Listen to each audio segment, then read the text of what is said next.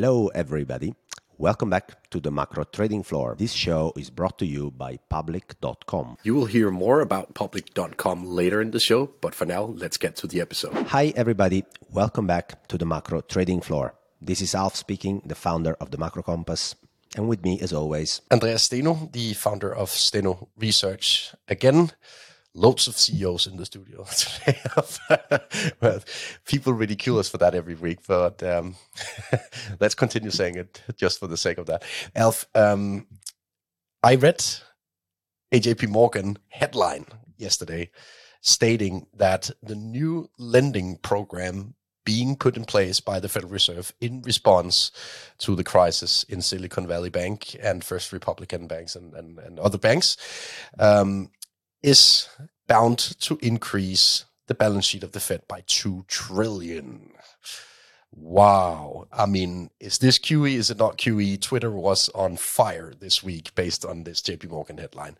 So why don't we start with a discussion on the new Fed lending program and the response to uh, Silicon Valley Bank yes uh, last week. What do you make of that new lending program? So the Federal Reserve balance sheet increased by about 300 billion or something like that over a week, uh, which is the equivalent of three to four months of QT basically being offset in a week which obviously uh, sends people nuts because you know everybody's talking about uh, basically this is the new QE, not QE, like the repo injections in 2019 were considered to be QE, not QE. Okay, so let's talk about the program, what it does in the first place. It basically allows banks not to be forced sellers of the safest collateral in the world, which is treasuries, in order to meet deposit outflows. Because if deposit outflows are happening, Andreas, what you need to do is you need to liquidate assets or find a way to make them liquid so you can service your deposit outflows. Well, there are two ways. You either sell them, which in this case means crystallizing losses if you have not hedged your interest rate risk, and we will talk about that as well later, or you can try to lend them to somebody and raise money to service your deposit outflows in a repo uh, exchange, for example. And now the Fed is saying, don't sell them. The collateral is worth a hundred. I don't care what the price is. If it's 80 cents, 70 cents, to me, it's worth a hundred. So post it at the Fed, post it to me, and I'll give you funding. How expensive for how long? Well, Fed funds plus 10 basis points. How expensive is that? If a bank wants to issue, uh, you know, senior bonds, they normally pay Fed funds plus 50, 100 basis points at least, depending on the tenor. So it's, I guess, as cheap as it can reasonably be from a funding perspective, and it's for one year Uh, term. So it's also relatively long funding from this perspective. The thing is, you don't need to take the loss anymore as a bank if your problem is solely driven by meeting deposit outflows and you have a treasury portfolio. You don't need to sell it anymore. You can post it at the Fed, get the funding done, and service your deposit outflows this way. That's yeah. what the program does. And it includes treasuries, agencies, and mortgage backed securities, as far as I'm concerned, right, Alf? So it's a pretty broad range of collateral that they will accept at par value. Yes. And this is important because obviously what the Fed is trying to do here is ensure what regulators already wrote in laws seven, eight years ago, which is regulators forced banks to own large amounts of bonds on their balance sheet because of regulation, right? Liquidity coverage ratio and so on. When they said treasuries, particularly, we'll talk about MBS as well later, but treasuries are the same as cash from a regulatory perspective because they have 0% liquidity haircuts and 0% risk weights, which means you don't need to attach any capital, Andreas, as a provision against future losses. No capital attached to these treasuries, no liquidity haircuts, they basically told banks, you can buy as many treasuries as you want. From a regulatory perspective, they'll be treated exactly as cash. So, guess what, Andreas? Because treasuries yield more than reserves at the Fed, generally speaking, especially five, 10 year treasuries, banks just went out there and bought them, right? And now the Fed is making true on the statement of regulators, which is 0% liquidity haircuts, 0% capital attached to that, which is basically hey, if you want to turn these treasuries into real liquidity, you can do that. Post the treasuries to us, we'll give you no haircuts whatsoever. You don't take a capital loss, a P&L loss, and no liquidity haircuts.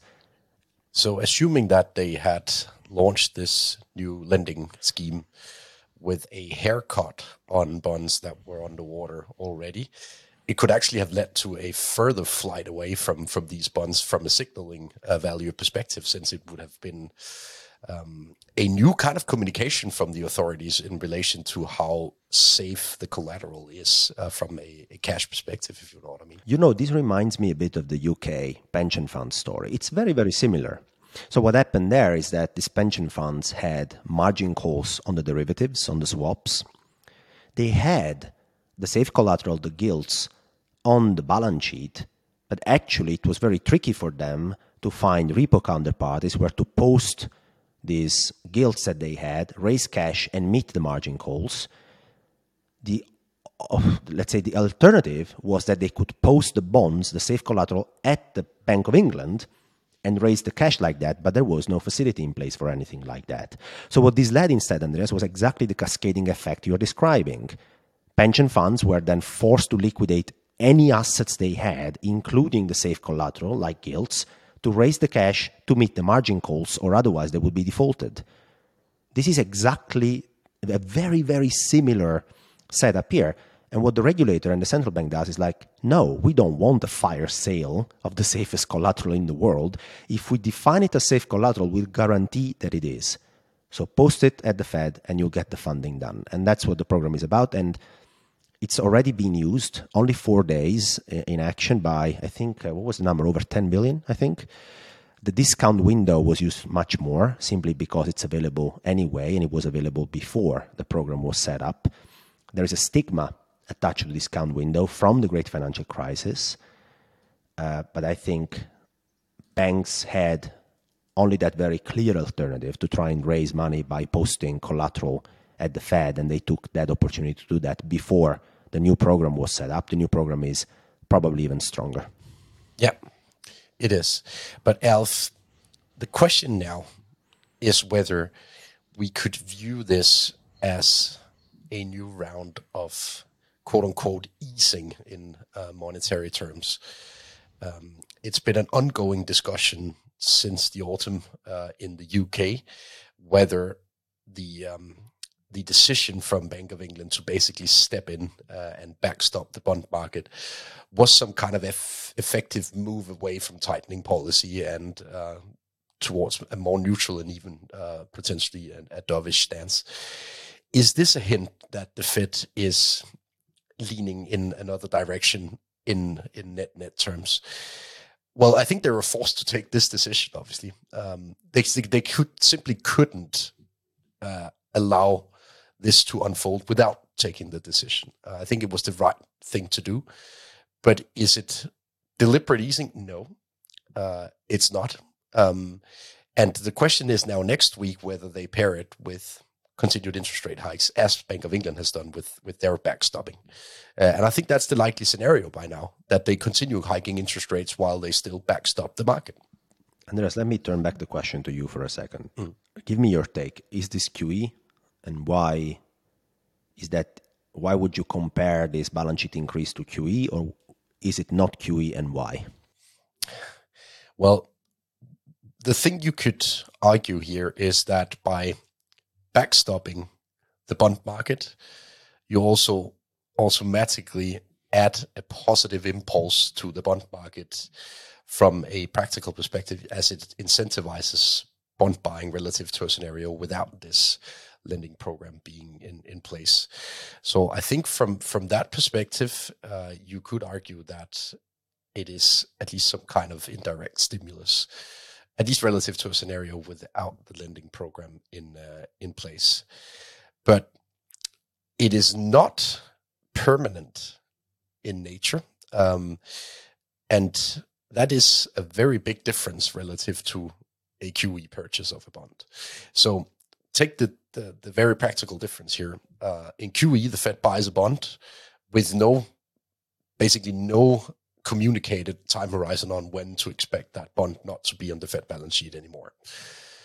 This is a loan with a bond as collateral with a one year horizon. So the time horizons of those two um, instruments are very different. I think that's to me the major difference between the two. Excellent. I couldn't summarize it anyway better. The main difference is that when you do QE, you take duration out of the market in a permanent way, semi permanent way, at least until very much later in the future, at a very undefined time in the future, you are to stop start selling back securities to the market actively or shrinking your balance sheet again. And you're taking so that means you're taking collateral away in a semi-permanent perspective from from a market um, point of view. And now you're doing something very different. Now you are taking collateral in from a notional collateral perspective. You are taking collateral in and you're lending against it, which is a completely different argument to taking duration out of the market in an indefinite way or semi indefinite way. So the, the, main difference is basically this is indeed a collateral exchange that is designed to make sure that the collateral holds its value. From a market standpoint, it's, uh, it's something very interesting, I think, because people, I think, fail to understand that the entire banking system and the entire credit system is based on um, the very concept that treasuries are safe collateral. Yes. I mean, treasuries are the basis for everything we do, from repo, reverse repo. So this big um, oiling machine that allows a lot of counterparties to lend money against each other in a secured way, to pricing up loans, pricing up mortgages. I mean, treasuries must be safe collateral in the way we have designed the system. So central banks are just trying to ensure that that is the case. Now I'm going to ask you a question, though, Andreas. If you have some sort of credit stress in the system, or at least weaker banks are a bit under trouble, you see Santander Bank that had to pull away an auto asset backed security issuance because of credit stress, and you are trying to make safe collateral safer. That's what you're trying to do now. You're really strengthening that power of collateral. Are we looking into a bifurcation, maybe, where money is going to fly towards the safest balance sheet, the safest collateral, and it's going to dry up instead for the weaker credit structures in our economy. I think that that is a decently fair assumption. Um, what what I I, th- I fear two things on the back of uh, of this new lending program. Um, the first thing I fear is that the next targets of a potential bank run could be banks with a very very small uh, bond book relative to their exposure uh, towards, for example, commercial real estate, which which is taken in water. Um, if if you have such a balance sheet cocktail, then you don't have a large notional to um, to post as eligible uh, collateral in the lending program, while you still have a toxic uh, liability side. Uh, so that's one thing I fear. Um, the second thing I fear is that you end up this maybe even distorting um, the the risk curve, if you know what I mean, from from a um, from a market perspective, by by essentially securing that some assets um, will be taken in to par, while other assets that do not qualify will not be uh, taken in as taken in as collateral to par. Uh, so I think there are some potential distortion, market distortions out of this, but it's it's it's probably preferable to not doing it anyway. I understand where you're coming from. I'm also wondering whether lending standards were already tightening way before this happened, right? I mean, we're in the part of the cycle where the private sector finds borrowing costs pretty hard to face, and then they basically cannot lend, uh, cannot borrow that cheaply as they were doing before. And banks are more on the on the lookout, right, uh, for more bankruptcies, for you know more more macro slowdown kind of environment. So credit standards were already tightening. And now, obviously, if you're a bank, I don't think you get a green light to go out and lend aggressively, right? In this environment, you'll probably be looking to repair your balance sheet as much as possible and play it very safe. So what I'm saying is, I'm afraid that from a macro perspective, this is the uh, this inflationary pulse um, that could come on top of what I think was already um, a recession upcoming in the next few quarters, the fact that credit dries up even further going forward uh, mm. maybe makes that conviction even stronger. This is more from a medium term take. So I think people are now scared about the liquidity situation of banks. But in reality, as you did some work on it, it's the credit exposure of some banks that is a bit yeah. more tricky, especially commercial real estate and leveraged real estate products. And as credit flows less towards these fringes of the market, also because of the banking stress we're seeing now, it might just accelerate this snowball effect. Yeah. So I've been saying uh, throughout this year that um, a lot of these forward looking indicators hinted of a recession, uh, but I constantly referred to uh, a long history of recessions. We need some kind of trigger. Uh, and could this be a trigger event for the ultimate recession? And I, th- I think that the answer to that is yes. Uh, it has the potential to be the trigger event, since uh, some of the um, things that you describe happen on the back of such a trigger event. We need something to uh, to sort of um, trigger the, the the the recessionary vibes that we've been looking into for basically a couple of quarters at least, right? So if we um, if we look a bit ahead, uh, my assumption would be that lending standards will be tightened even more than what we've already seen due to this, uh, and that you should be on the watch for banks with a um, a very large uh, and concentrated exposure towards sort of riskier segments in such a uh, scenario here, including commercial real estate. And you find some, I mean, first of all, 80% of all lending to commercial real estate is done by these small and medium sized banks in the US. So it's a very concentrated risk in this layer below $250 billion of assets. Um, and some of these regional banks have uh, in between 50 and 60% uh, of their total loan exposure uh, towards this uh, this corner of the market, which is very, very concentrated. Um, and I mean, one thing uh, that I find interesting with the US banking system is that you find so many banks with very niche lending books, very concentrated towards specific things. And uh, I mean, you, you've uh, been working inside the machinery of a bank for many years. That is probably the worst thing you can do to have a very concentrated lending book because, I mean, you just need some external trigger for that corner of the market, and then you're done. Yields on T bills are surging, and they are now the highest seen in decades. If you want to invest in this uncertain environment, there is now an easy alternative that yields a decent return. Public.com has introduced a treasury account product which, as we speak, yields close to 5%. It's easy and flexible to park your cash in this product. You can go to public.com slash macro trading floor if you want to check it out and find the link below in the show notes. Andreas, the problem is the perspective that people have lost between 2014 and 2021 interest rates in Europe, for example, were for most part of this long seven to eight years period zero or negative banks in Europe had a very hard time passing ne- negative interest rates to depositors, which means they were simply bleeding margins. They were getting deposits in at 0%, and risk free assets were yielding negative. Great. So, how do you solve that, Andreas? You move out the risk curve. I mean, what, what are you supposed to do otherwise? So, you start lending to more leveraged products in the real estate space, you buy more um, yeah, risky products on the asset side. You do some leverage loans, you do some CLOs, you do some um, mortgage-backed securities. You take some risks, basically, right? And it's easy to say now with hindsight, well, there was too much risk being taken in, in the banking sector on these products. And please remember, this is not the banking stress we're talking about now. We're talking about the liquidity side. Andreas and I are now moving the focus on the credit side, which we both think is very underestimated as, as a true problem. But look, basically, there was no alternative. So European banks, but also US small banks, loaded up on these risks because rates were negative for a while. And that's not to excuse them, but that's what the incentive scheme was. And then you find out that, you know, this could be actually a problem. I'm also impressed by the fact that the, the first central bank that came to the wires, which is the European Central Bank, with the decision to make after this banking stress, hiked 50 basis points, Andreas. Yeah.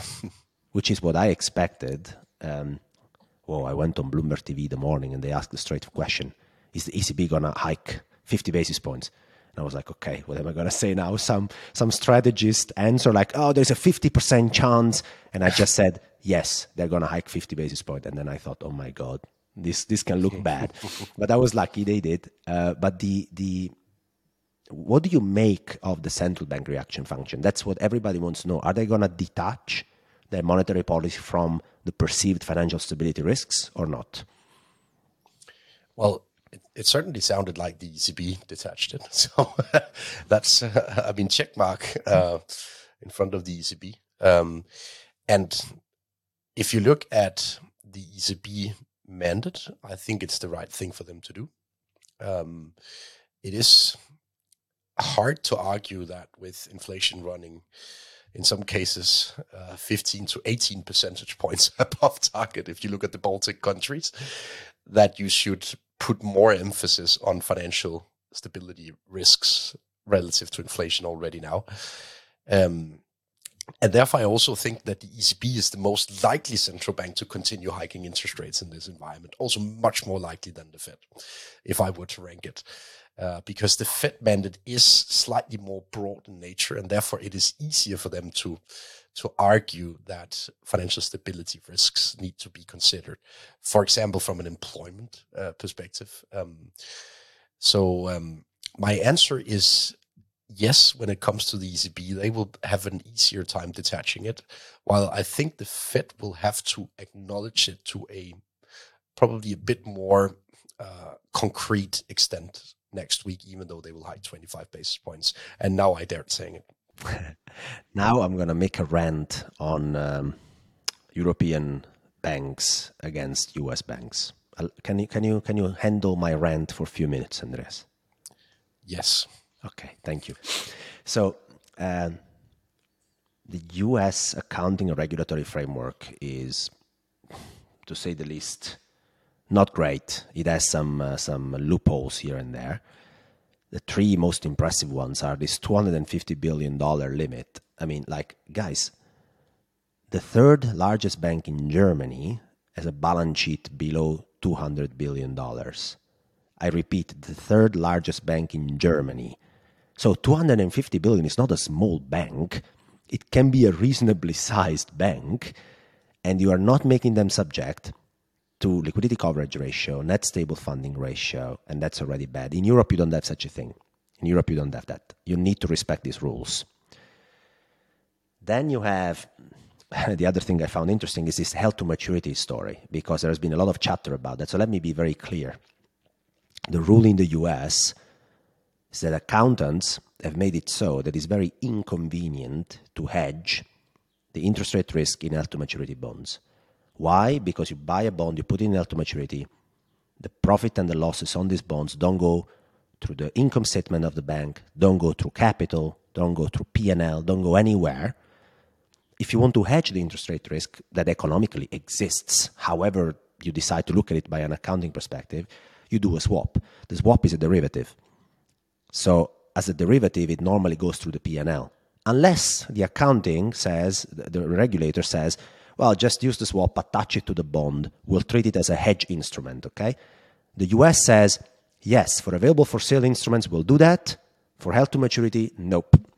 So if you want to do a swap against a bond in held to maturity, the swap will float through your P&L, which will cause a lot of volatility to results of the banks, and banks don't want that, which means the regulator has incentivized banks not to hedge the interest rate risk in HTM bonds in the US which I find ridiculous.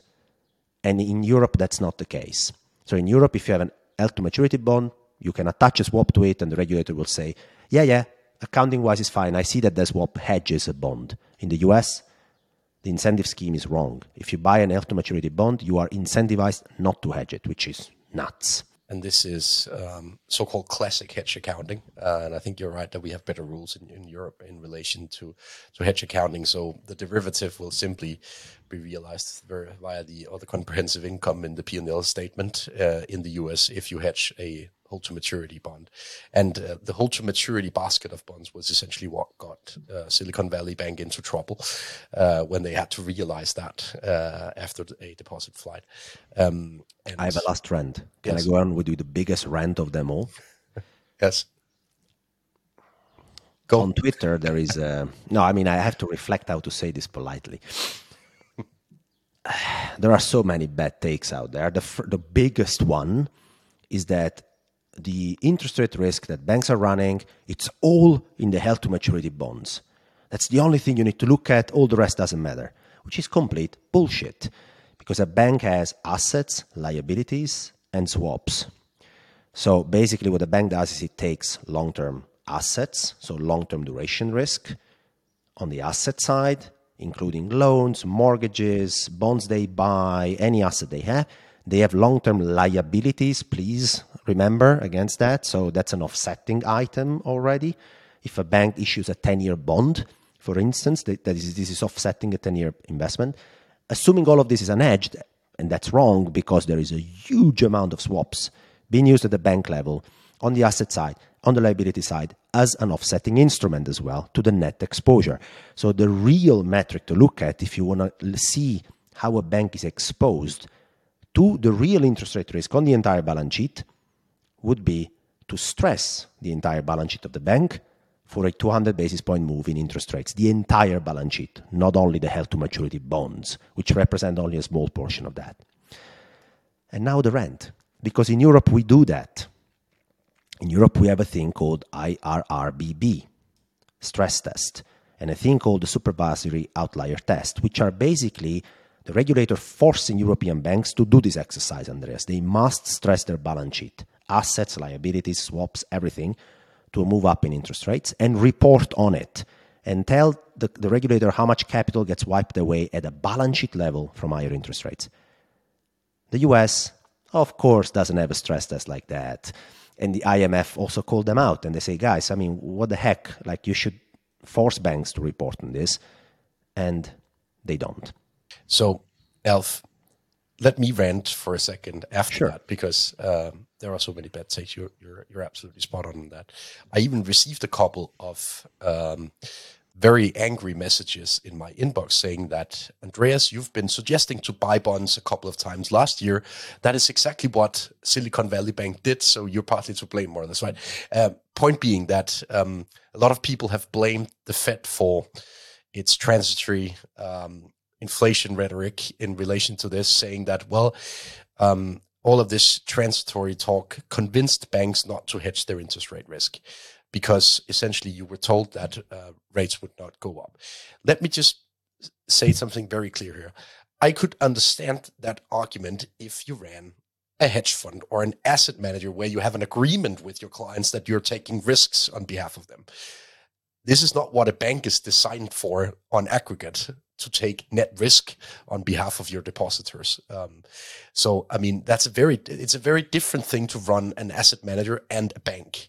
When you run an asset manager, you have an agreement with your client to take a risk, and therefore you could, of course, bet on falling rates. But uh, you cannot bet on falling rates to the extent that Silicon Valley Bank did, with a good taste in your mouth. Yes, that's correct. Um, a prudent bank stresses the entire balance sheet for the net exposure to higher interest rate risks. Try to keep tries to keep that metric contained.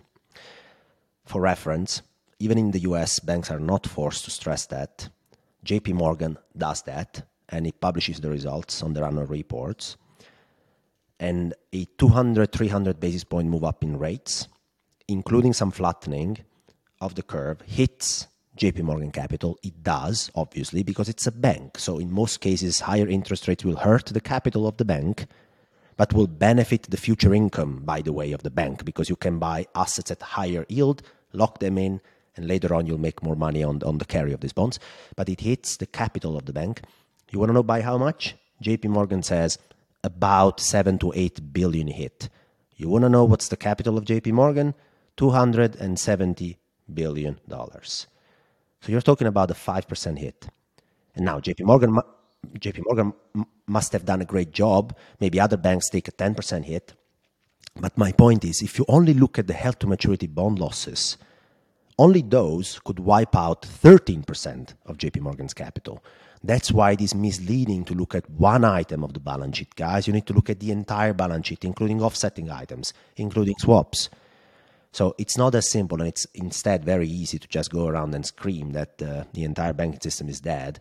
There are there are vulnerable banks though out there because of the business model, as we discussed already last week. But um, do your homework on the entire balance sheet of the bank, and regulators as well should step up their game. Eh? So, Alf, um, now we reach a really, really interesting discussion point because, as you perfectly described, European legislation is tighter when it comes to both stress tests and um, liquidity, uh, the liquidity apparatus, basically, of a bank compared to the US. Um, and as of now, when we record, this issue is, as far as we are concerned, mostly a Swiss and a US issue. Um, but I've noted that both um, De Guindos, so the vice president of the European Central Bank, but also the Estonian member this morning, very sort of almost explicitly said that we only have a few banks that could have run um, similar kinds of risks here in Europe. So it is almost as they have heard some, I don't know, something about a few banks having issues. So would would you exclude that this could turn into a eurozone issue as well? No, you can't exclude it because, as in the US, uh, you will have some banks that have done their own work much worse than others. Mm. Um, actually, you can do some work, and I've done it on the macro compass to find out which banks they are because it's it's it's a stress test, so you can do the work. The data are there. You can actually see the entire balance sheet stressed out of European banks. And then you need to take some more things into consideration. So, at an aggregate level in Europe, if you stress the balance sheet of the banks for higher interest rate risks, banks are doing fine. They, they take a hit of about 50, 60 basis point of tier one capital ratio. So about you know, 6, 7, 8% of capital overall, roughly speaking. It's quite a hit. Don't get me wrong. It's not like nothing, but it doesn't wipe out half of the capital of a bank. Like people go around and say on Bank of America, ah, look at the held to maturity losses. They wipe out half of the capital. Yeah, what about all the offsetting stuff? Right? So, okay. There are some banks, though, in Europe where the distribution is not like um, all concentrated in the mean. The tail is can there can be three or four banks in Europe that haven't done an amazing job in doing this. Now let's discuss this for a second as well, Andreas, because one thing is to have a capital loss if you would monetize all the losses on your balance sheet, because these losses, you know, lower your capital, but if you crystallize them, if you're forced to crystallize them, then they hit your PL. And then you have a Silicon Valley Bank kind of problem and it becomes a cascading effect, right? So it's not immediate because if some of these losses can be somehow sterilized, for instance, by posting bonds at the central bank, for instance, so, so you don't need to sell the bonds anymore, but you can lend them out, then it's not immediate to say, okay, then also these banks will go down let me let me rephrase. If Silicon Silicon Valley Bank was a terrible business model in the first place, so maybe that that that that couldn't be saved. I don't know, but if the facility was in place before, then even Silicon Valley Bank could have posted basically all their bond portfolio to the Fed and got funding. And even if forty billion dollar would have been uh, taken away as deposits, the Fed would have funded Silicon Valley Bank for forty billion.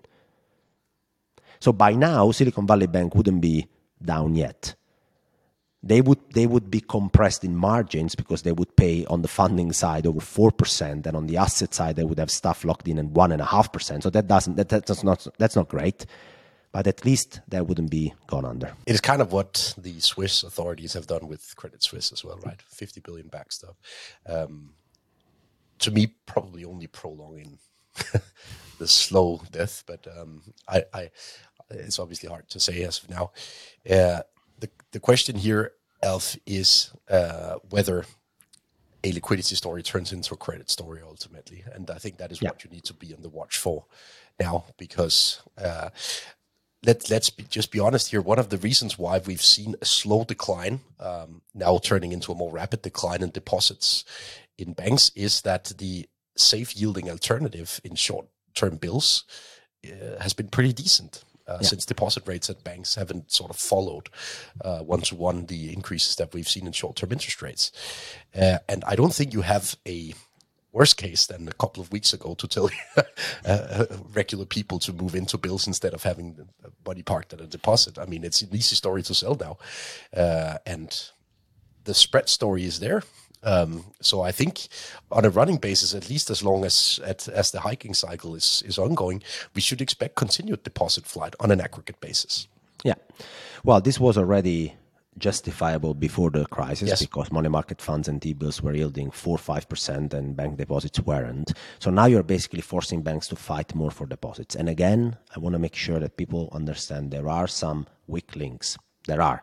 Yeah. There are small unregulated regional banks in the US. Some of them might have acted as cowboys. Yeah. there are also in the large banks in the US and in Europe, even the regulated small banks in Europe, you will have you will find some banks that haven't done their homeworks properly, which means they're more exposed to higher interest rate risk from a capital perspective.